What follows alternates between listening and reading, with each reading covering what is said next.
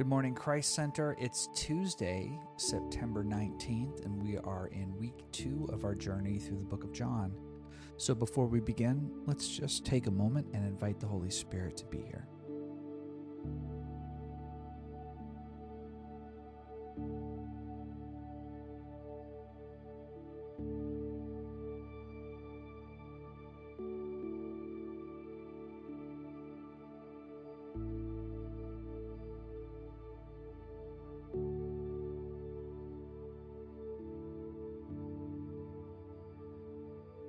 This is Hannah Oakes.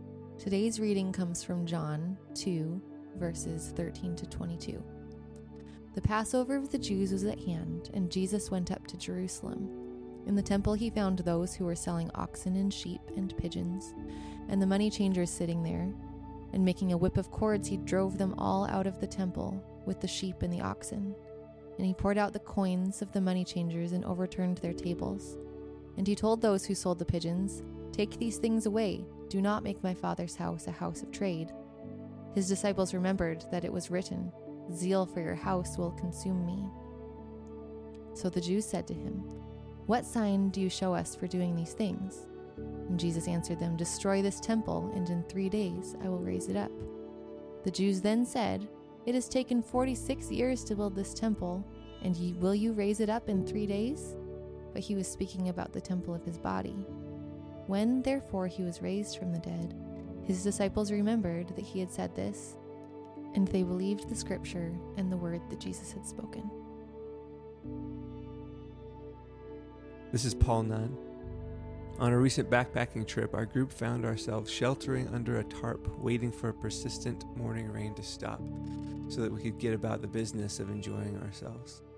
We knew there might be inclement weather on this trip, and we had made peace with that fact.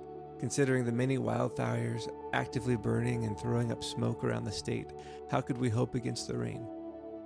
So we directed our hearts towards receiving the drizzle with gratitude, even while we hoped for the sun to dry us out, at least a little.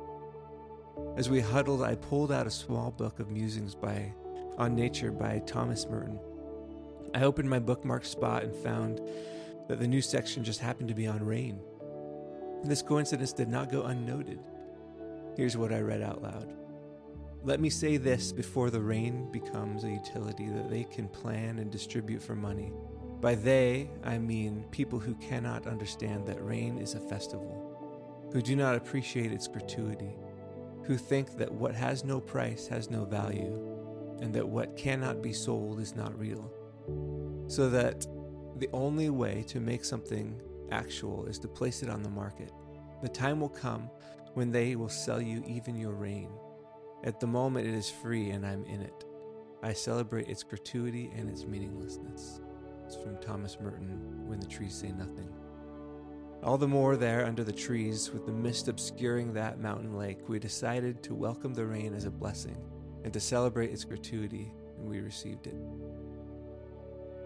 In the same way, some Christian traditions make a point to avoid using language of taking when it comes to communion.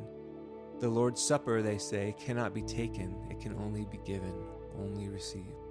The grace of God, like the rain, is free. Now in the passage we just read, Jesus saved his anger not for the sinners he met on the street, those he blessed and healed, and not for those occupying the halls of Roman authority. To them he hardly said a word. But he set his anger upon those who made his Father's house into a market. Have you ever felt that you needed to pay a price in order to be with God? Has someone told you that you needed to buy what they're selling before you can receive his presence? Take heart then. As Christians, our worship is no longer restricted to a certain building. Jesus compared the temple to his own body. He is the temple, and he meets us wherever we are, wherever we gather. And the best part is, there is no cover charge to enter his gates. His refreshing presence is absolutely free for all who will receive it. Let's pray. Thank you, Jesus, for being so generous to me, for giving me for the times when I have not trusted in your generosity, but looked instead for the market solutions and enterprising schemes to make me feel right before you. Help me to recognize your gifts and to receive what you are wanting to